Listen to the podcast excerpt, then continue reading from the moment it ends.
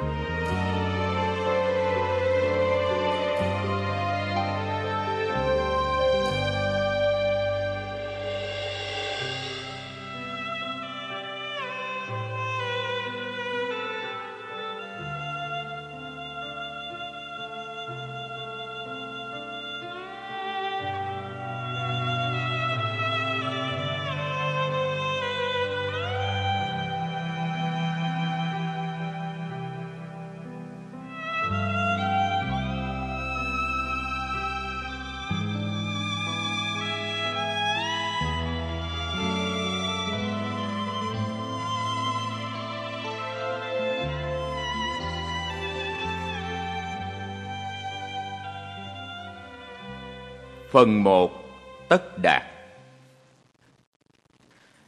Cạnh những con thuyền dưới ánh nắng gian sông Trong bóng cây cổ thụ và trong khu rừng già nhạt Tất Đạt, người con trai bà La Môn đỉnh ngộ ấy Đang lớn lên với bạn chàng là Thiện Hữu. Nắng nhuộm màu bồ quân đôi vai đẹp khi chàng tắm lễ thánh tẩy. Mặt chàng thoáng những nét trầm tư mỗi lúc chàng dạo chơi trong khu rừng xoài khi nghe mẹ hát trong những buổi học với cha hay khi chuyện trò cùng những người thức giả. Tất Đạt từ lâu đã sớm dự phần trong các cuộc đàm luận của những bậc trí thức, thường tranh biện với thiện hữu và cùng với bạn thực tập suy tư quán tưởng. Chàng có thể đọc tiếng ôm trong im lặng, nói tiếng ấy trong tâm khi thở vào và thở ra, với tất cả tâm hồn dần tráng chói ngời tia sáng trí tuệ. Cha chàng rất sung sướng vì con thông minh và khát khao hiểu biết. Ông tin tưởng chàng sẽ lớn lên để thành một học giả, một mục sư, một hoàng tử trong giới Bà La Môn. Mẹ chàng đầy kiêu hãnh khi nhìn con đi, đứng, khỏe mạnh, xinh đẹp, dẻo dai. Tất Đạt chào mẹ với một dáng điệu nho nhã. Và mỗi khi Tất Đạt dạo bước qua phố phường với vầng trán cao, đôi mắt dương giả, dáng điệu thanh cao, thì những cô gái Bà La Môn bỗng nghe lòng rộn lên một niềm yêu thương rào rạc. Thiện hữu bạn chàng, con một người Bà La Môn, yêu chàng hơn ai hết. Chàng yêu đôi mắt và giọng nói trong trẻo của Tất Đạt. Chàng yêu dáng đi của Tất Đạt, cử động của chàng. Chàng yêu tất cả những điều Tất Đạt làm và nói, và trên tất cả, chàng yêu kiến thức của Tất Đạt, những tư tưởng đẹp đẽ và đầy nhiệt tình, ý chí mạnh mẽ và thiên tính cao vời của chàng. thiện hữu biết rằng chàng trai kia sẽ không trở thành một người bà la môn tầm thường, một người hành lễ tế thần biến nhát, một kẻ ham nói phù chú, một người hùng biện khoác lác, một mục sư xảo quyệt, hay chỉ một con chiên ngoan ngớ ngẩn giữa đàn chiên đông. Không, và chính chàng, thiện hữu cũng không muốn trở thành bất cứ cái gì trong số ấy trở thành một bà la môn như trăm ngàn bà la môn khác. Chàng muốn theo tất đạt, con người khả ái tuyệt vời kia, và nếu có ngày trở thành một vị chúa tể, có ngày nếu chàng bước vào trong cõi quang minh, thì lúc ấy thiện hữu muốn theo chàng như bạn của chàng, như người tôi của chàng, như cái bóng của chàng. Mọi người đều yêu quý tất đạt như thế, chàng làm cho họ vui vẻ hạnh phúc, nhưng chính chàng tất đạt lại không hạnh phúc. Lúc lang thang dọc những con đường hồng trong vườn, khi ngồi trầm tư trong bóng xanh nhạt của cụm rừng, khi rửa đôi chân trong buổi thánh tẩy với tư thái đầy trang nghiêm, đâu đâu chàng cũng được mọi người quý trọng và là nguồn vui cho tất cả. Tuy thế, thâm tâm chàng lại không được yên vui, Mộng ảo và những suy tư khắc khoải dồn vào tâm tưởng chàng từ khúc sông cuồn cuộn. Từ những gì sao lấp lánh, từ ánh mặt trời chan hòa. Mộng tưởng và vọng động xâm chiếm chàng, dâng lên từ làn khói của những cuộc tế thần, phát ra từ những thánh thi, tuôn tràn từ những giáo lý của các vị Bà La Môn. Tất Đạt bắt đầu cảm thấy những hạt giống khổ đau trong chàng. Chàng bắt đầu cảm thấy tình thương của song thân cũng như tình thương của thiện hữu không thể cho chàng hạnh phúc bình an, không thể thỏa mãn chàng. Chàng bắt đầu ngờ rằng phụ thân đáng kính của chàng và các sư phụ khác, những vị bà la môn thông thái đã truyền hết cho chàng những tri kiến của họ rồi. Tất cả kiến thức của họ đã trút vào túi khôn của chàng rồi. Nhưng túi khôn ấy không đầy, trí năng của chàng không thỏa mãn, linh hồn chàng không bình yên và con tim không an nghỉ. Nước tịnh thủy tắm hàng ngày thật tốt, nhưng đấy cũng chỉ là nước, không thể rửa sạch tội lỗi, không làm dơi bớt khổ đau của tâm hồn. Những cuộc tế thần và khấn nguyện cùng Thượng Đế thật là tuyệt diệu, nhưng đây phải chăng là tất cả? Những cuộc tế lễ có đem lại hạnh phúc chân? Và thần linh ấy là gì? Có phải thật là đấng sáng tạo ra thế giới? Không phải rằng linh hồn duy nhất đã tạo ra vũ trụ hay sao? Và thần linh phải chăng là những hình thái được tạo dựng như tôi và người, những sinh vật phù du? Và như thế phải chăng rất nên dâng lễ cho các vị thần linh? Và ta phải dâng cúng lễ vật cho ai nữa, phải kính nể ai nữa, nếu không phải là thần linh, linh hồn duy nhất? Và linh hồn ở đâu? Trái tim bất diệt ở đâu? Nếu không phải tự ngã trong phần thâm sâu bất diệt mà mỗi người đều mang sẵn. Nhưng đâu phải là tự ngã ấy, phần thâm sâu ấy. Đấy không phải là thịt xương, cũng không phải tư tưởng hay ý thức. Những người trí thức đều dại chàng như thế. Vậy thì nó ở đâu? Đi tìm tự ngã, linh hồn ấy, có nơi nào khác đáng đặt chân không? Không ai chỉ đường vì không ai biết. Từ cha chàng, thầy chàng, những bậc thức giả cho đến những bài thánh ca những người Bà La Môn và những thánh kinh của họ biết hết mọi sự. Họ đã đi sâu vào mọi vấn đề sự tạo thiên lập địa, nguồn gốc của ngôn ngữ, thức ăn, hơi thở vào thở ra, sự sắp đặt của những giác quan, hành động của những vị thần linh. Họ thông thạo vô số vấn đề, nhưng có bỏ công không nếu họ không thấu hiểu vấn đề quan trọng độc nhất. Nhiều câu thơ của Thánh Kinh, nhất là Kinh Áo Nghĩa Thư, có nói về cái thâm sâu ấy. Kinh chép rằng, linh hồn này là cả vũ trụ. Khi một người ngủ, người ấy đi vào trong phần thâm sâu của mình và an trú trong linh hồn. Những câu thơ này chứa đựng một trí tuệ tuyệt diệu, mọi hiểu biết của Thánh Hiền đã diễn tả trong một ngôn ngữ diễm lệ, trong trẻo như mật hoa mà những con ong hút được. Không, vốn liếng tri thức to tác ấy đã được bao thế hệ kế tiếp của những người hiền triết Bà La Môn kết tập duy trì, không thể nào khinh thường. Nhưng đâu là những người Bà La Môn, mục sư, hiền triết đã thành công, không những trong sự nắm vững được tri thức sâu xa nhất này mà còn trong sự chứng nghiệm tri thức ấy. Đâu là người đầu tiên đã có thể khi đạt đến linh hồn trong giấc ngủ, giữ linh hồn ấy lại trong tri thức, trong đời sống, khắp nơi trong ngôn ngữ và hành động hàng ngày. Tất Đạt quen biết rất nhiều vị Bà La Môn đáng kính, nhất là cha chàng, một người thánh thiện, thông thái và được quý trọng nhất. Cha chàng thật đáng kính phục với phong độ trầm tĩnh uy nghi. Ông sống một đời tốt đẹp, lời nói thì khôn ngoan, tư tưởng thì thanh cao, tế nhị. Nhưng cả đến ông, người biết nhiều như thế, ông ta có sống hạnh phúc chăng? Có được bình an chăng? Ông ta lại không là một người không ngớt tìm kiếm đó sao? Ông lại không liên tiếp tìm đến nguồn với một cơn khát không bao giờ thỏa mãn, đến những cuộc tế thần hay tìm đến sách vở và những cuộc luận đàm của dòng Bà La Môn đấy hay sao? Tại sao cha, người không có lỗi lầm ấy, lại phải rửa sạch tội lỗi và ráng sức tẩy mình mỗi ngày? Vậy thì linh hồn không có ở trong cha hay sao? Nguồn suối không có sẵn trong chính tâm ông sao? Người ta phải tìm thấy nguồn ở ngay trong tự thân mình, phải chiếm hữu nó. Mọi việc làm khác đều là mò mẫm, sai lầm. Đấy là những suy tư của Tất Đạt nỗi khát khao của chàng, nỗi sầu muộn của chàng. Chàng nhẩm lại với mình những lời trong một quyển thánh kinh. Thật ra tên của Đại Ngã là chân lý. Đúng vậy, ai biết được điều này sẽ đi vào thế giới thần tiên mỗi ngày.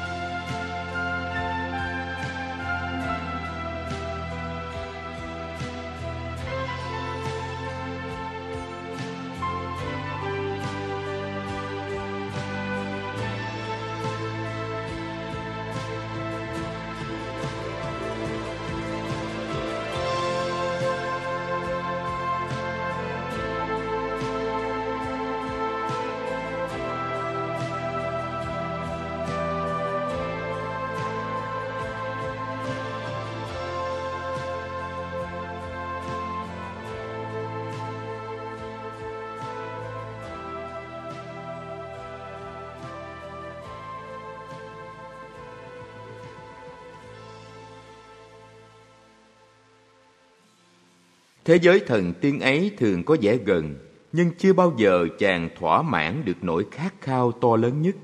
Và trong số những bậc hiền triết mà chàng quen biết và nghiền ngẫm lời dạy, cũng không có một ai hoàn toàn đạt đến cõi ấy. Thế giới thần tiên, không một ai giải được niềm khao khát tối hậu. Thiên hữu, Tất Đạt nói với bạn, Bạn hãy đi cùng tôi lại cây bàn kia, chúng ta hãy tập thiền quán. Họ đến cây bàn và ngồi cách nhau hai chục bước. Khi chàng ngồi sẵn sàng đọc chữ ôm, Tất Đạt nhẩm đọc câu thơ. Ôm là chiếc cung, mà tên là linh hồn. Thượng đế là đích mũi tên, ở đó người nhắm đến không lay chuyển.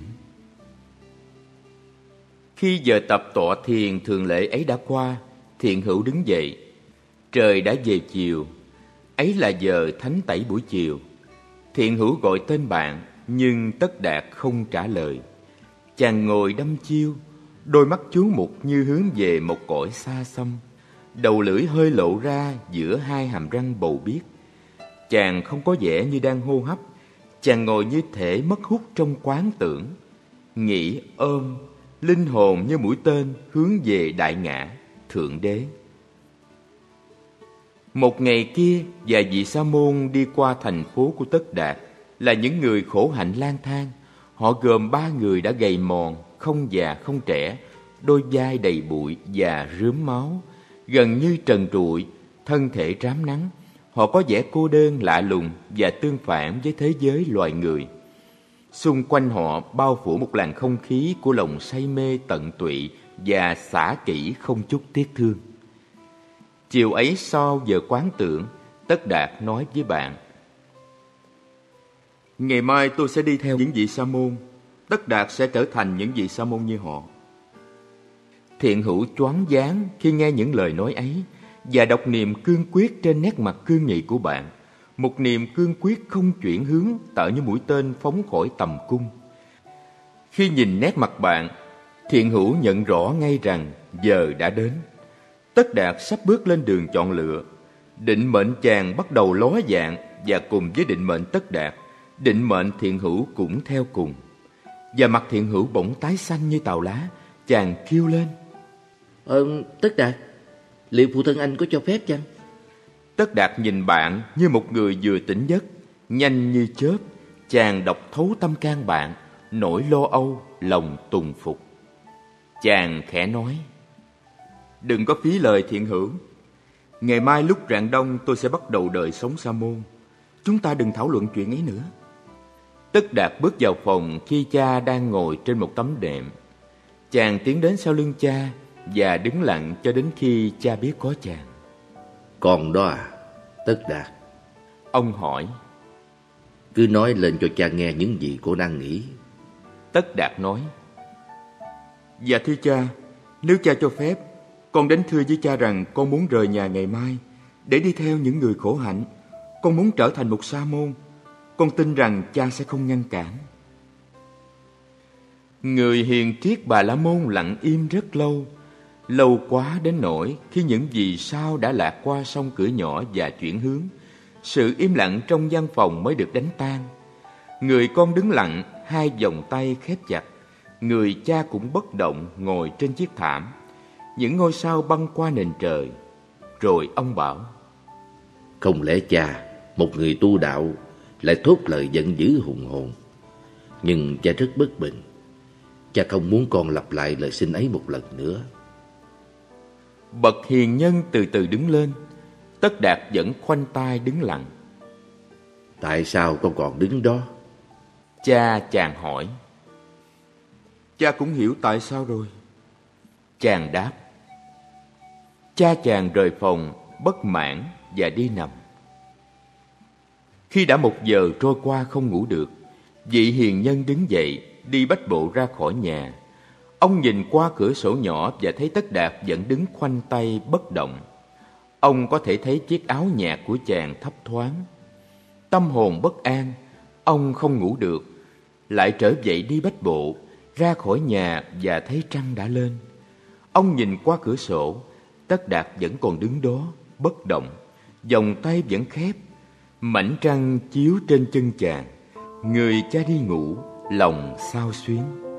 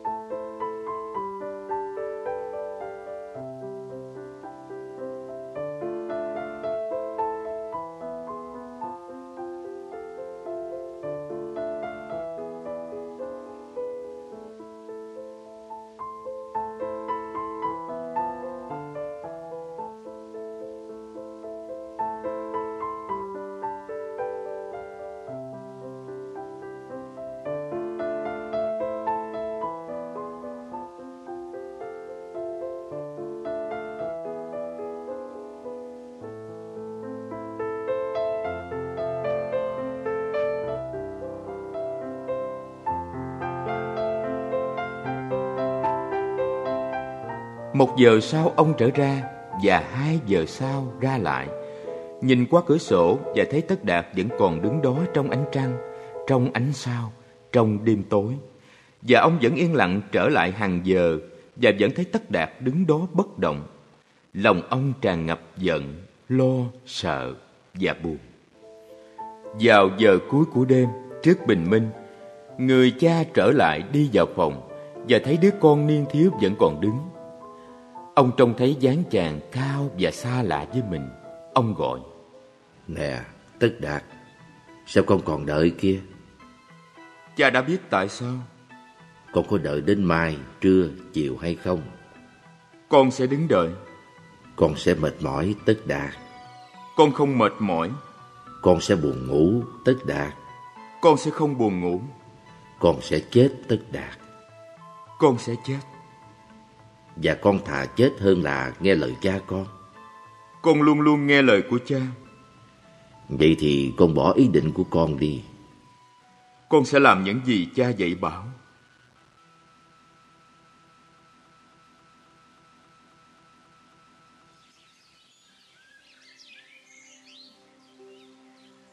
Ánh sáng đầu tiên của ngày lan vào phòng Người bà La Môn trông thấy hai đầu gối của Tất Đạt rung nhẹ nhưng gương mặt chàng bình thản, Đôi mắt nhìn vô tận.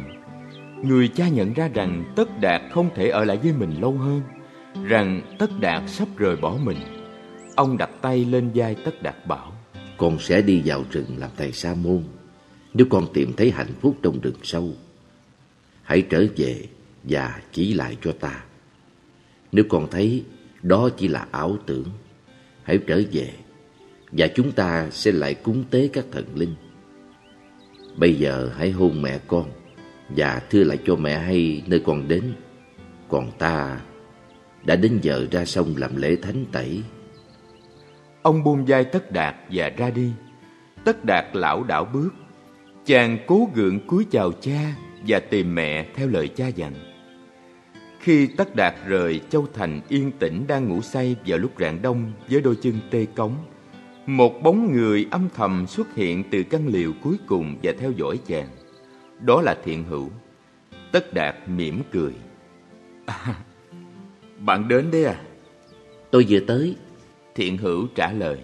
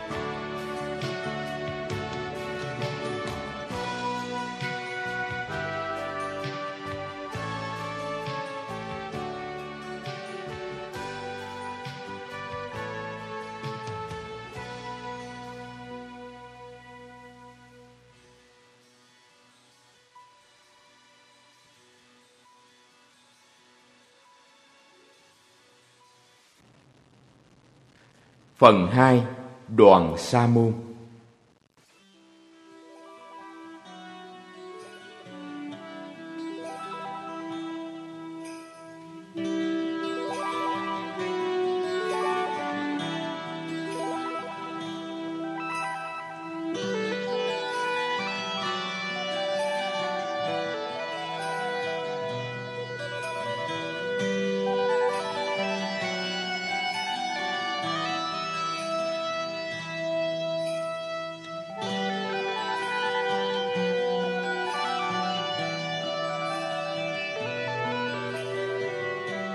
Chiều hôm đó, họ gặp các vị sa môn và xin gia nhập đoàn thể. Các vị sa môn chấp nhận. Tất Đạt cho một người bà la môn nghèo khổ gặp trên đường quần áo của mình và giữ lại chiếc áo cừu và chiếc áo khoác rách dai màu đất. Chàng chỉ ăn mỗi ngày một bữa và không bao giờ nấu đồ ăn. Chàng nhịn 14 ngày, rồi 28 ngày. Trên bắp chân và trên má, thịt biến đi đâu mất. Những giấc mơ lạ phản chiếu trên đôi mắt lớn của chàng. Móng tay chàng mọc dài trên đầu những ngón gậy Và một chòm râu khô cứng xuất hiện dưới cằm. Cái nhìn của chàng trở nên lạnh giá khi tiếp xúc với đàn bà. Đôi môi miếm lại một vẻ khinh thường khi chàng đi qua phố thị có đông người ăn mặc xa hoa. Chàng nhìn những thương gia buôn bán, các ông hoàng đi săn, những người tan chế khóc người chết, những người kỹ nữ đang bán thân, các bác sĩ săn sóc bệnh, những tình nhân đang tình tứ, những người mẹ đang dỗ về con và tất cả không đáng một cái nhìn thoáng qua. tất cả đều lừa dối. Hạnh phúc và sắc đẹp đều là ảo ảnh của giác quan, tất cả đều đưa đến hủy diệt. Thế giới đượm vị đắng cay, cuộc đời là nỗi đau khổ. Tất Đạt chỉ có một mục đích duy nhất là trở thành trầm tịnh, không khao khát, không ham muốn, không mộng mị, không vui và không buồn. Để cho cái ngã tiêu diệt, không còn ngã nữa, chứng nghiệm được sự bình an của một tâm hồn tịch tịnh. Khi cái ngã bị nhiếp phục và hủy diệt, thì mọi đam mê và dục vọng lắng xuống, thì thực thể thâm cùng phải hiển lộ, không còn là ngã nữa, nhưng là một cái gì huyền nhiệm cao vời. Tất Đạt đứng lặng im trong ánh nắng dữ dội, vừa đau rát vừa khát cháy, và đứng cho đến khi không còn cảm thấy đau, khát nữa. Chàng đứng lặng im trong mưa, nước chảy từ mái tuôn xuống đôi vai cống lạnh, xuống bắp dế và hai ống chân. Và người khổ hạnh đứng cho đến khi đôi vai và hai chân hết giá buốt, cho đến khi chúng hết cảm giác, bất động. Chàng lặng lẽ ngồi trên gai nhọn, máu nhỏ giọt từ làn da quằn quại của chàng, ung nhọt thành hình, và tất đạt vẫn bất động kiên cố, cho đến khi máu ngừng chảy, cho đến khi hết nghe chăm chích, hết nghe đau đớn. Tất đạt ngồi thẳng và tập tiết kiệm hơi thở, cố thở ít lại, nhịn thở. Chàng tập lắng nhịp đập của tim khi thở vào, tập làm tim ít đập lại, cho đến khi rất ít rồi không còn nữa. Nhờ vị sa môn trọng tuổi nhất dạy bảo, Tất Đạt tập sự quên mình và trầm tư theo những quy luật của sa môn. Một con hạt bay qua rừng trúc và Tất Đạt thu nhiếp nó vào tâm, bay qua rừng núi, trở thành con hạt, ăn cá, đói cái đói của hạt, dùng ngôn ngữ hạt và chết cái chết của một con hạt.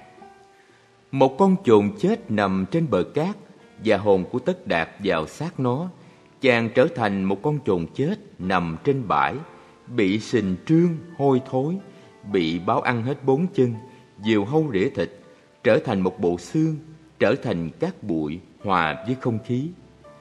Và hồn tất đạt trở lại chết, hủy hoại thành các bụi, thực nghiệm dòng khổ đau của một chu kỳ sống.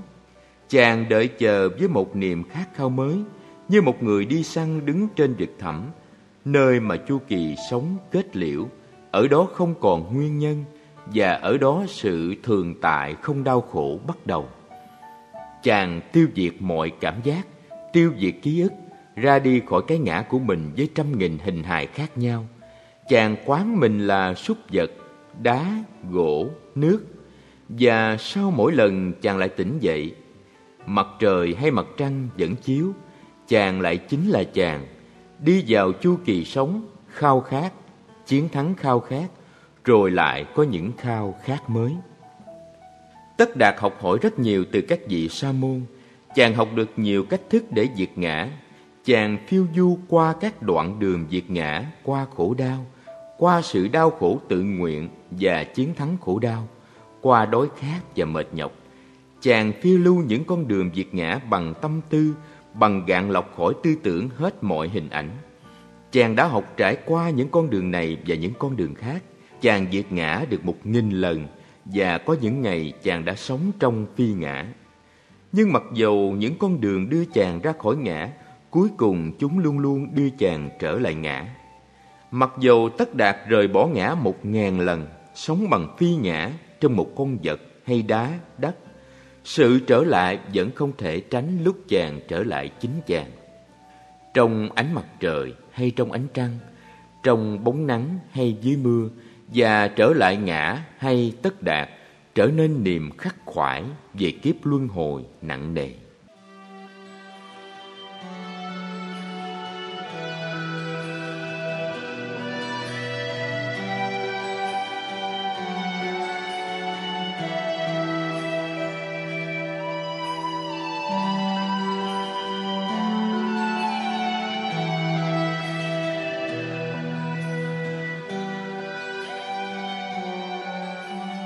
Cạnh chàng thiện hữu sống như cái bóng của chàng Thiện hữu cùng phiêu lưu qua con đường của chàng Và cùng làm những cố gắng của chàng Họ ít chuyện trò riêng với nhau Trừ những điều cần thiết về công việc hay thực tập Một đôi khi họ cùng đi qua các làng khất thực.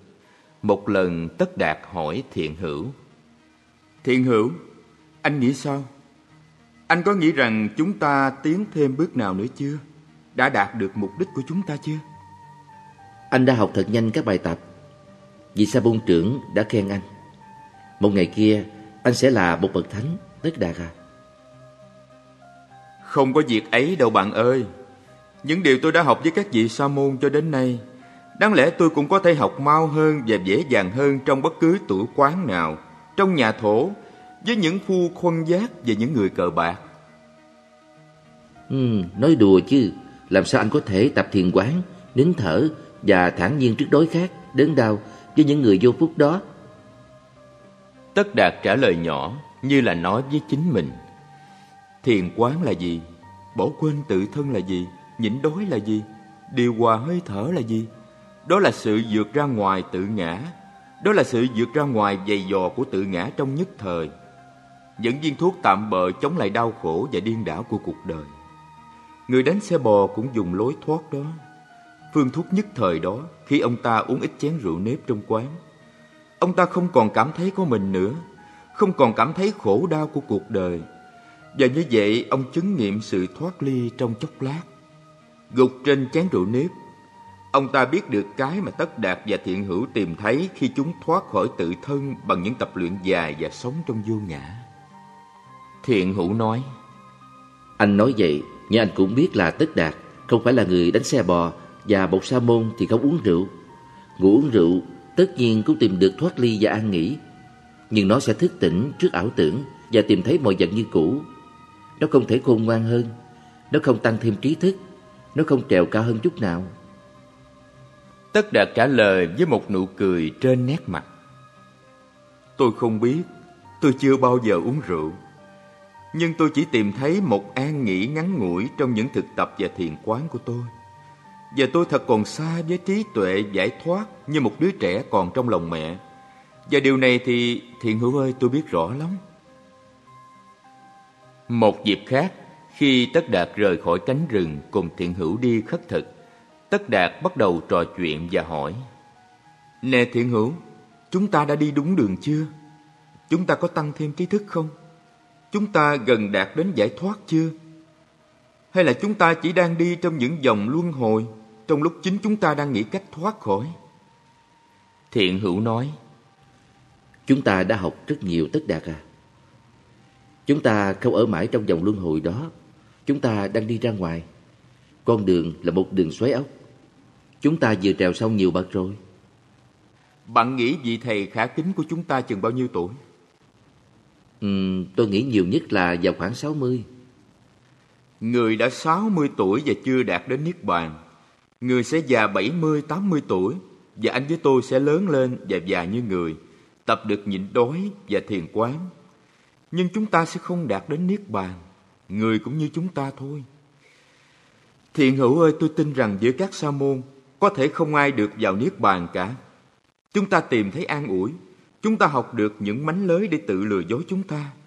Nhưng mà điều cốt yếu là chính đạo Chúng ta không tìm thấy. Ừ, anh đừng nói gỡ như vậy chứ. Làm sao có thể nghĩ rằng Giữa bao nhiêu người học thức Giữa bao nhiêu người bà la môn Bao nhiêu sa môn xứng đáng và cắt khổ Giữa bao nhiêu người đi tìm Bao nhiêu người thánh thiện ấy Lại chẳng có ai sẽ tìm ra chính đạo. Tất Đạt vẫn nói bằng một giọng chua chát lẫn phiền muộn. Có một vẻ gì buồn bã Một vẻ gì chí dởm trong giọng nói của chàng. Thiền hữu rồi bạn anh sẽ rời bỏ con đường của các sa môn, Mà nó đã du ngoạn với anh rất lâu. Tôi đau niềm khao khát trên bước đường sa môn dài. Niềm khao khát của tôi không hề thuyên giảm. Tôi luôn luôn khao khát hiểu biết, Và lúc nào cũng đầy những nghi vấn.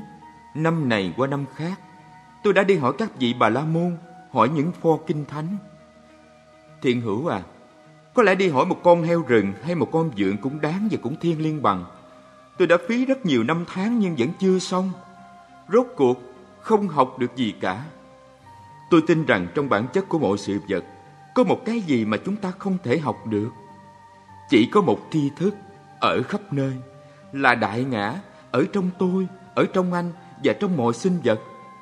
Tôi bắt đầu tin rằng tri thức ấy không có một kẻ thù nào đáng sợ hơn là con người tri thức, là sự tìm học. Đến đây thiện hữu dừng lại trên đường, đưa hai tay lên và nói Tất Đạt, anh làm bạn anh phiền muộn với những câu chuyện như vậy. Thật đó, những lời của anh làm tôi sao động. Hãy suy nghĩ lại những bài cầu nguyện của chúng ta, sự thả kính của các vị Bà La Môn, sự thiêng liêng của các sa môn sẽ có nghĩa gì nếu không có học thức như lời anh nói. Tất Đạt, mọi sự sẽ trở thành gì trên mặt đất này? Còn cái gì thánh thiện nữa? Còn cái gì thiêng liêng và quý giá nữa? Thiện hữu lẩm nhẩm một câu thơ, một câu kinh từ áo nghĩa thư. Kẻ linh hồn trong sạch, thấm nhuần đại ngã, sẽ hiểu thánh ân không thể diễn tả bằng ngôn từ. Tất đạt im lặng, chàng đắm trong lời thơ mà thiện hữu vừa thốt ra. Phải, chàng đứng cúi đầu và suy nghĩ cái gì còn lại từ tất cả những gì mà chúng ta cho là thiêng liêng. Cái gì còn lại, cái gì được bảo tồn và chàng lắc đầu. Lúc hai người sống chung với các vị sa môn được chừng ba năm và cùng nhau tham dự những buổi thực tập, một hôm họ bỗng nghe một tiếng đồn từ nhiều nguồn. Có một người đã xuất hiện tên là Cù Đàm, Đức Như Lai, Đức Phật. Người đã nhiếp được nỗi khổ của đời và đã làm ngưng được con đường sinh tử. Người lang thang khắp xứ để giảng đạo, các đồ đệ dây quanh, không của cải nhà cửa, vợ con – người mặc một cái áo khoác màu vàng của nhà khổ hạnh, dần tráng cao và thánh thiện. Những người bà la môn và các hoàng tử nghiêng mình trước người và trở thành học trò của người. Tin ấy được đồn đãi ra xa và lan khắp. Những người bà la môn bàn về nguồn tin ấy trong thành thị, những sa môn bàn trong núi rừng dần dần đến tai đôi bạn trẻ. Có khi nghe hoan nghênh, có khi nghe phỉ bán, cũng như khi một miền bị dịch bệnh hoành hành và có một tin đồn rằng có một hiền nhân, một nhà thức giả có thể dùng lời nói và hơi thở để chữa lành bệnh. Khi tin ấy được bàn tán khắp nơi sẽ có nhiều người ngờ vực. Nhiều người tìm đến vị thánh nhân ấy tức khắc. Cũng như thế, lời đồn đã về đấng cù đàm, Đức Phật, dòng họ Thích Ca lan khắp xứ. Người có trí huệ cao vời. Người ta bảo, người nhớ được tiền kiếp đã đạt đến niết bàn và không còn luân hồi sinh tử, không còn chìm đắm trong dòng hình hài dẫn đục. Nhiều điều kỳ diệu và khó tin được đồn đãi về người rằng người đã làm phép thần thông, đã nhiếp phục ma quỷ, đã chuyện trò với những thần linh. Những đối thủ và những người hoài nghi thì bảo rằng cù đàm ấy chỉ là một người lừa bịp biến nhát. Ông sống xa hoa, khinh thường tế tự, không có học thức và cũng không biết gì về sự tu hành ép sát khổ hạnh. Tin đồn về Đức Phật có mãnh lực gây chú ý, hình như có phép lạ trong những lời đồn ấy. Thế giới đang bệnh hoạn, sự sống đầy khổ đau, nên đâu đâu dường như cũng lóe sáng một niềm hy vọng mới, một sứ giả đem lại vỗ về an lạc, đầy hứa hẹn. Khắp nơi đều có tin đồn về Đức Phật, các thanh niên khắp xứ Ấn Độ lắng nghe cảm thấy một niềm khao khát hy vọng và trong làng mạc thành thị, những người con của các vị Bà La Môn đón tiếp nồng hậu mỗi khi có người lạ mặt đến hoặc kẻ hành hương mang tin về đấng giác ngộ, Đức Thích Ca Mâu Ni. Tiếng đồn đến tai các vị sa môn trong rừng và tất đạt, thiện hữu, nghe mỗi mẫu tin với niềm hy vọng, với nỗi hoài nghi. Họ ít bàn đến tin đồn ấy vì vị sa môn trưởng không tán thành tin kia Ông đã nghe rằng Đức Phật người ta nói đến ngày xưa đã từng tu khổ hạnh và sống trong rừng sâu, nhưng sau đó trở lại sống xa hoa với lạc thú thế tục, và vì thế ông không tin cù đàn. Thiện hữu một hôm bảo bạn Tất Đạt ơi, hôm nay khi tôi vào làng, một người Bà La Môn đã mời tôi vào nhà. Và trong nhà có một người con trai Bà La Môn đã đến từ thành Thất La. Anh ta đã thấy tận mắt Đức Phật và nghe Ngài thuyết Pháp. Thật tôi đã tràn đầy khát vọng và tôi nghĩ tôi mong sao cả Tất Đạt và tôi được sống đến ngày chúng ta có thể nghe lời dạy từ kim khẩu của đấng vô thượng giác. Bạn à, chúng ta lại không đến đấy hay sao? Để nghe chính Ngài chỉ giáo. Tất Đạt bảo Tôi vẫn tưởng rằng thiện hữu sẽ ở lại với những vị sa môn. Tôi luôn luôn tin rằng bạn tôi sẽ sống tới 60-70 tuổi mà vẫn còn thực hành những bí quyết của các sa môn dạy. À, nhưng tôi đã hiểu bạn ít làm sao. Tôi đã chẳng hiểu gì trong thâm tâm của bạn cả. Bây giờ bạn đã mong mỏi dạch một con đường mới và đi nghe lời người dạy. Thiện hữu nói Anh vẫn thích chế nhạo tôi Không sao đâu tức đạt nhưng chính anh Anh không cảm thấy mong muốn khát cao Được nghe lời dạy ấy hay sao Và chính anh đã không có lần nói với tôi rằng Anh không theo con đường của những sa môn nữa đó sao Tất đạt cười lớn, Và trong giọng chàng có lẫn mùi vị nửa buồn rầu nửa châm biếm Chàng bảo, Đúng đó thiện hữu, bạn đã nhớ rất giỏi. Nhưng bạn cũng nên nhớ những điều khác tôi đã nói cùng bạn. Rằng tôi đã trở nên nghi ngờ sự dạy dỗ cũng như học hành và tôi không tin mấy vào những lời mà những vị thầy nói ra. Cũng tốt thôi. Tôi cũng sẵn sàng để nghe những lời chỉ giáo mới mẻ Mặc dù trong thâm tâm tôi vẫn tin rằng chúng ta đã nếm những quả tốt đẹp nhất của những lời giảng dạy ấy.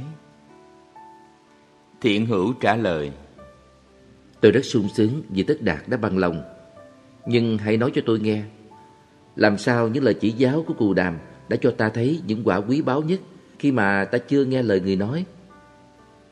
Tất Đạt bảo thiện hưởng, hãy thưởng thức trái ngon này và chờ đợi những trái sau. Trái ngon mà ta đã thưởng thức của cù đàm là sự kiện Ngài đã lôi kéo chúng ta ra khỏi những thầy sa môn. Còn có quả nào khác hơn và tốt lành hơn nữa? Chúng ta hãy kiên tâm chờ xem.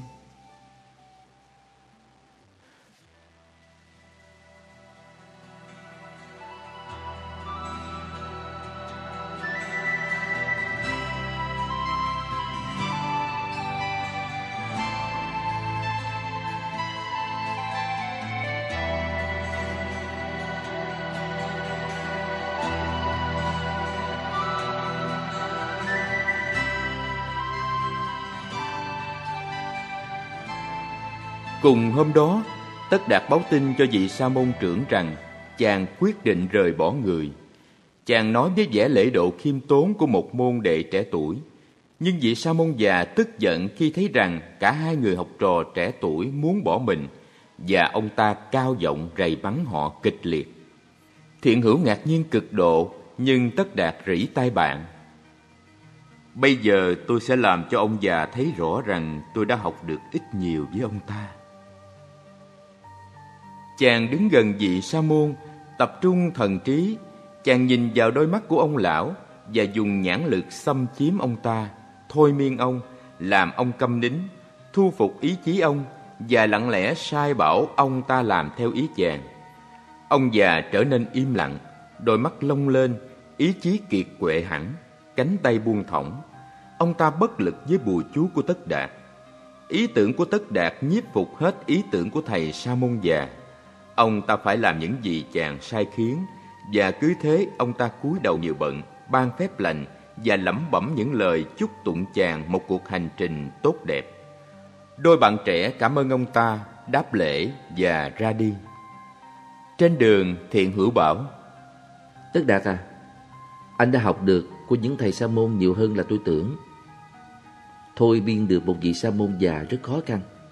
Quả thật, Nếu anh ở lại chắc chắn sẽ học được cách đi trên nước đó. Tất Đạt bảo, tôi không muốn đi được trên nước.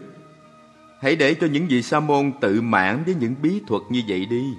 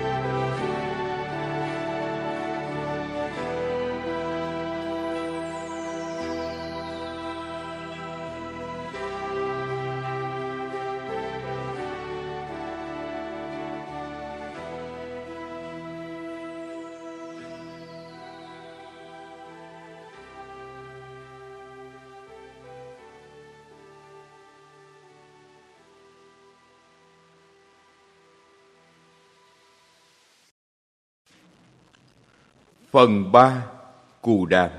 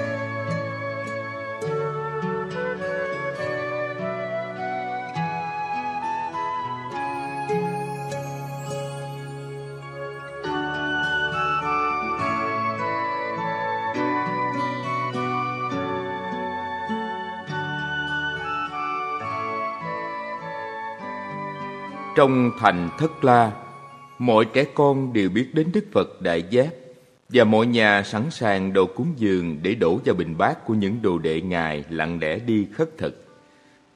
Gần thành phố có chỗ ưa thích của Đức Cù Đàm, rừng Lộc Uyển, mà thương gia giàu có tên Cấp Cô Độc, một cư sĩ tận tụy đã cúng dường ngài.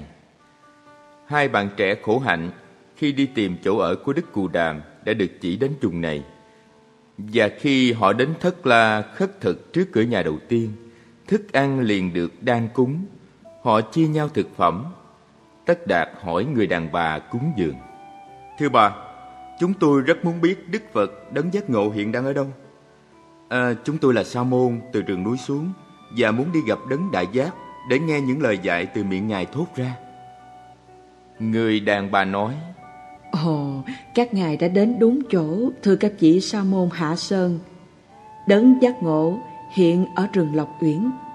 Các ngài có thể ngủ lại đấy, hỡi quý vị khất sĩ, vì có đủ chỗ cho rất đông người đến tụ tập để nghe ngài chỉ giáo. Thiện hữu sung sướng nói. À, vậy thì chúng ta đã tới đích và hành trình đã xong. Nhưng hỡi bà mẹ quý, bà có biết Đức Phật không? Bà có thấy Ngài tận mắt không? Người đàn bà đáp Tôi đã thấy Đức Giác Ngộ nhiều lần rồi chứ. Nhiều hôm tôi thấy Ngài đi qua những đường phố Lặng lẽ, khoác áo vàng Và im lặng chìa bát khất thực trước cửa các nhà Rồi trở về với bát đầy. Thiện hữu lắng nghe thích thú và muốn hỏi nhiều, nghe nhiều nữa Nhưng tất đạt nhắc chàng phải đi. Họ cảm tạ rồi ra đi Bấy giờ thì không phải hỏi đường nữa, vì có một số đồ đệ của Đức Cù Đàm đang trên đường đi đến vườn Lộc Uyển. Khi họ đến đấy vào đêm, còn có nhiều người tiếp tục đến. Nhiều lời nói nổi lên nhau nhau từ những kẻ mới đến xin chỗ trọ. Hai thầy Sa môn nhờ quen đời sống núi rừng nên lặng lẽ dễ dàng tìm chỗ nghỉ và ở lại cho đến sáng. Khi mặt trời lên cao, Họ ngạc nhiên thấy số lượng khổng lồ những tín đồ và kẻ hiếu kỳ đã ngủ đêm qua tại đấy. Những thầy tu dẫn áo vàng đi bách bộ dọc khắp các con đường nhỏ trong khu rừng tráng lệ. Lát đác đây đó vài vị ngồi dưới bóng cây, mài miệt trầm tư hoặc luận đàm đạo lý. Khu vườn rợp bóng trông như một thành phố đầy ông chen chúc. Phần đông những tu sĩ ra đi với những bát khất thực để xin thức ăn cho buổi trưa, bữa ăn độc nhất trong ngày. Cả đến Đức Phật cũng đi khất thực về ban sáng. Tất Đạt thấy Ngài và nhận ra ngay, như thể một vị thần linh nào đã chỉ cho chàng. Chàng thấy Ngài mang bình bát lặng lẽ rời chỗ ở. Nhìn kia, đó là Đức Phật. Tất Đạt khẽ bảo thiện hữu. Thiện hữu chú một nhìn vị tu sĩ đắp y vàng, một vị tu sĩ khó mà phân biệt được giữa hàng trăm tu sĩ khác. Nhưng thiện hữu cũng nhận ra Phải, đấy chính là Đức Phật. Và họ đi theo chiêm ngưỡng Ngài. Đức Phật lặng lẽ đi dáng đâm chiêu suy nghĩ Nét mặt bình an của Ngài không sung sướng cũng không buồn khổ. Ngài dường như hiền diệu mỉm cười trong tâm với một nụ cười kín đáo Không khác nụ cười của một trẻ thơ khỏe mạnh. Ngài bước đi bình an, lặng lẽ. Ngài đắp y và đi bộ giống hệt các vị tỳ kheo khác, nhưng nét mặt Ngài cùng bước chân Ngài, cái nhìn xuống trầm lặng và đôi tay buông thông thả, và mỗi ngón tay Ngài đều nói lên một niềm bình thản, đầy đặn, không tìm kiếm gì, không học đòi một cái gì. Mỗi ngón tay phản chiếu một sự bình lặng liên tục, một ánh sáng không phai mờ, một niềm bình an bất khả tổn thương. Cứ thế, Đức Cồ Đàm đi vào thành thị để khất thực.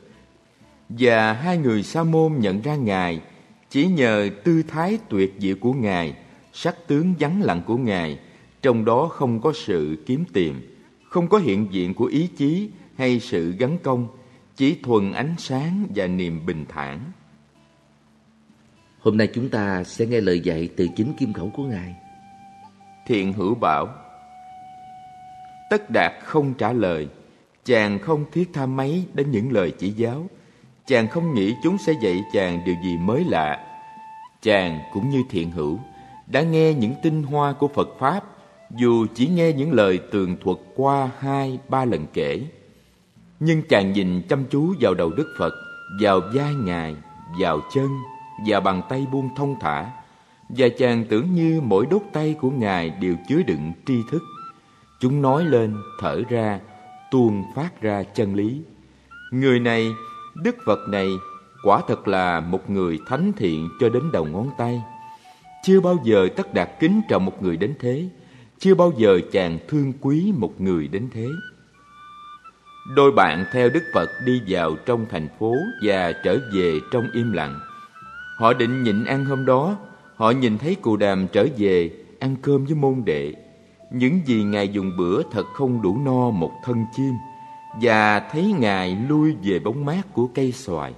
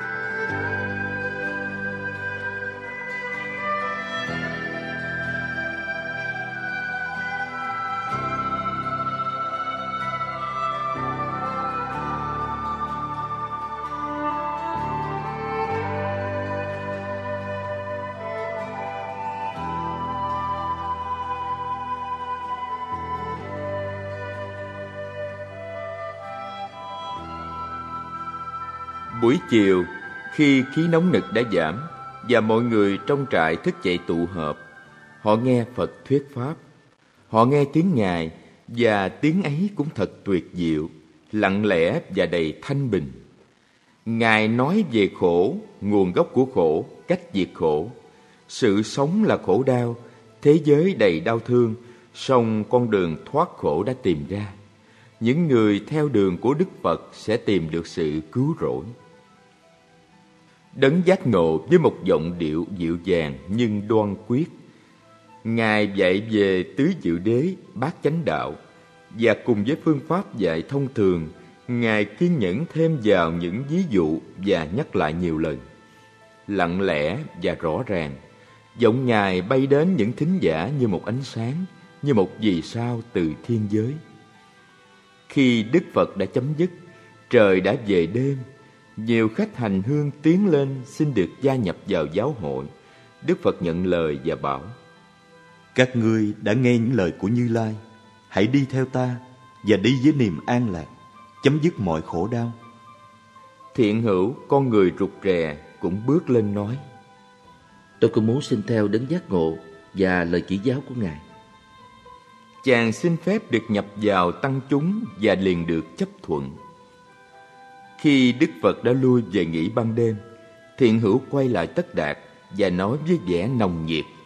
Tất Đạt, tôi không quen chỉ trích anh. Chúng ta đều nghe đến giác ngộ. Tôi đã lắng nghe lời dạy và đã chấp thuận những lời ấy. Nhưng còn bạn, bạn à, bạn không đặt chân lên đường giải thoát hay sao? Bạn còn trì hoãn gì nữa? Còn đợi gì nữa sao? Khi nghe lời thiện hữu, Tất Đạt bừng tỉnh như vừa ngủ dậy. Chàng nhìn vào mặt thiện hữu một lúc lâu, rồi chàng nhẹ nhàng bảo, giọng không còn chế giễu. Thiện hữu, bạn đã bước chân đi và đã chọn con đường. Bạn đã luôn luôn là bạn quý của tôi. Thiện hữu ơi, bạn đã luôn đi sau tôi một bước. Tôi vẫn thường nghĩ, thiện hữu có bao giờ bước đi một bước mà không cần đến tôi chăng? Một bước đi từ sự tin tưởng vững vàng của chàng. Giờ đây, bạn đã là một người đàn ông và đã chọn con đường riêng của bạn. Ước mong cho bạn sẽ đi được đến cùng. Ước mong cho bạn sẽ tìm được giải thoát. Thiện hữu vẫn chưa hiểu rõ, lặp lại câu hỏi một cách nóng nảy. Bạn nói đi, hãy nói rằng bạn cũng sẽ không làm gì khác hơn là thề sẽ theo gót Đức Phật. Tất Đạt đặt tay lên vai bạn. Bạn đã nghe tôi chúc lành cho bạn rồi. Thiện hữu à, tôi xin lặp lại. Mong sao cho bạn đi đến cùng cuộc hành trình này. Mong bạn tìm ra được giải thoát. Lúc ấy thiện hữu mới nhận ra rằng bạn chàng đang bỏ chàng. Chàng bắt đầu khóc. Ôi Tất Đạt! Thiện hữu nấc lên. Tất Đạt dịu dàng bảo. Thiện hữu, đừng quên rằng bây giờ bạn ở vào hàng đệ tử của Phật. Bạn đã khước từ gia đình, cha mẹ, đã khước từ dòng dõi và tài sản, khước từ ý chí riêng, khước từ tình bạn hữu. Đó là những gì giáo điều giảng dạy, đó là ý muốn của đấng giác ngộ, đó cũng là những gì chính lòng bạn muốn. Ngày mai, thiện hữu à, ngày mai tôi sẽ rời bạn. Một lúc lâu, đôi bạn lang thang qua các khu rừng, họ nằm xuống đất rất lâu nhưng không ngủ được. Thiện hữu gạn hỏi bạn nhiều lần tại sao Tất Đạt không muốn theo lời dạy của Đức Phật. Chàng đã thấy khuyết điểm gì trong lời dạy ấy. Nhưng mỗi lần hỏi, Tất Đạt đều khoát tay. Bạn hãy bình tĩnh. Lời dạy của Đấng Giác Ngộ rất hay. Làm sao tôi có thể tìm ra khuyết điểm trong đó? Sáng sớm, một đồ đệ của Đức Phật, một trong những vị tỳ kheo già nhất, đi khắp khu rừng và triệu tập tất cả những đồ đệ mới phát nguyện để khoác cho họ chiếc áo vàng và dặn dò những lời chỉ giáo đầu tiên và phận sự của họ. Khi ấy, thiện hữu chạy đến hôn người bạn của chàng từ thời thứ ấu và khoác chiếc áo tăng lữ đầu tiên. Tất Đạt đi lang thang trong khu rừng để trí chìm đắm trong suy tư. Ở đó chàng gặp Cồ Đàm, đấng giác ngộ, và khi chàng kính cẩn chào Ngài và thấy nét mặt Phật đầy thiện đức và bình an, chàng thu hết can đảm, xin phép được nói chuyện cùng Ngài. Đấng giác ngộ lặng lẽ gật đầu.